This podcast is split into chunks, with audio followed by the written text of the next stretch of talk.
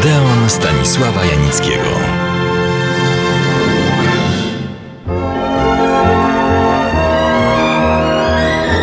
Taki w Odeonie panuje obyczaj, mam nadzieję, że słuszny, że od czasu do czasu prezentuję, przypominam, arcydzieła światowej sztuki filmowej. Jest to źródło nigdy niewysychające, ponieważ dzieł tych uzbierało się przez te dziesiątki lat wiele oraz ponieważ przybywają coraz to nowe. Dziesiąta muza, choć atakowana z wszelkich stron, trzyma się jednak mocno. Czasami toczą się zażarte spory wokół przyznania jakiemuś filmowi statusu arcydzieła. Ale film, o którym chciałbym dziś kilka słów powiedzieć, nie podlega żadnej dyskusji. To jest arcydzieło bezsporne. Łatwo powiedzieć, trudniej udowodnić. Tym bardziej, że radio z natury rzeczy możliwościami pokazania filmu nie rozporządza. No, do rzeczy. Mam na myśli film niemiecki z 1924 roku, a więc epoki jeszcze kina niemego. Portier z hotelu Atlantik.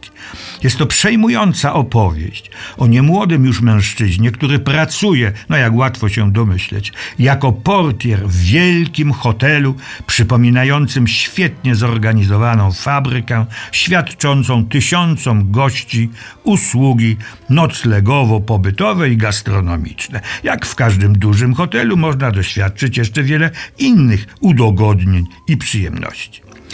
Ta fabryka funkcjonuje bezkolizyjnie i nad wyraz sprawnie. Zapewnia to mechanizm składający się z niezliczonej ilości trybików. Jednym z nich jest główny portier, witający gości i zajmujący się bagażami przyjezdnych nie tylko wykonuje swą pracę perfekcyjnie, ale sprawia mu ona niezwykłą satysfakcją. Jego rola i pozycja jest przez przełożonych doceniana, a przez niektórych gości nawet podziwiana.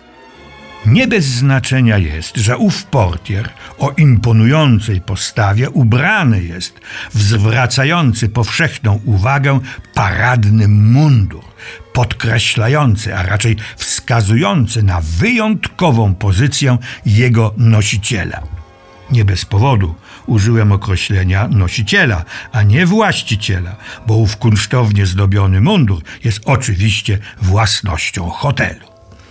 Dla gości hotelowych jest on tylko ozdobną ciekawostką.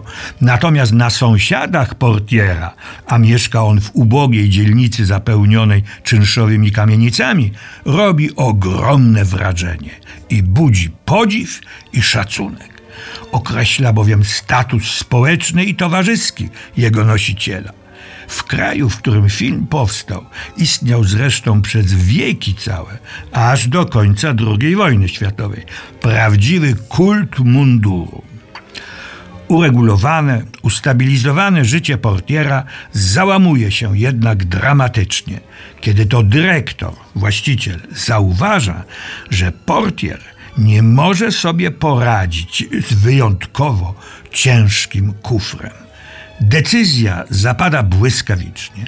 Portier nie zostaje zwolniony, ale przeniesiony na inne stanowisko pracy, tylko że tym stanowiskiem jest toaleta w podziemiach hotelu. Jest tu zwykłym posługaczem. Ta dla portiera i nie tylko, haniebna, poniżająca degradacja ma wiele różnych aspektów, z którymi główny bohater musi sobie poradzić ponieważ ma się w tym dniu odbyć ślub jego córki. Zrozpaczony wykrada mundur. Na weselu upija się i w pijackich majakach śni o swym powrocie w glorii i chwale na dawne miejsce pracy, to znaczy przed obrotowe drzwi głównego wejścia hotelowego. Ale następny ranek demaskuje jego kamuflaż. Obrzucony zostaje przez sąsiadów stekiem wyzwisk, kpin, słowami pogardy i lekceważenia. I taki jest koniec tej gorzkiej i smutnej opowieści o przegranym człowieku.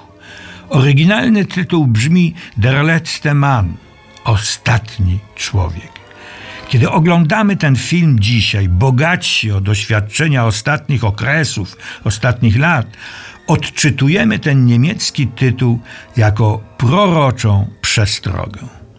Twórcy portiera z hotelu Atlantic, nie chcąc pozostawiać ówczesnych widzów steranych i zagubionych po I wojnie światowej w ponurym, katastroficznym nastroju, wyraźnie prześmiewczo dokręcili zupełnie inne zakończenie. Takie, jakie obowiązywało wtedy i nie tylko w filmach produkowanych masowo przez fabrykę snów, czyli Hollywood. Oto amerykański milioner, czując, że umiera, na rękach naszego byłego portiera, a teraz toaletowego posługacza, zapisuje mu swój gigantyczny majątek. Arcydzieła mają to do siebie, że są na ogół prostymi w swej konstrukcji i przesłaniu opowieściami o losie człowieka poddanego trudnym i bolesnym próbom. Wyróżnia je, to oczywiste, forma, sposób realizacji, obojętnie jakiej dziedziny sztuki dotyczy.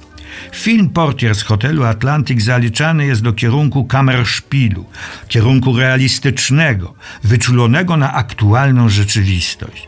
Ale nie wolno zapominać o jego rodowodzie, a tym był ekspresjonizm ze swoim wizjonerstwem, zdeformowanym dekoracje, sposób gry, widzeniem świata.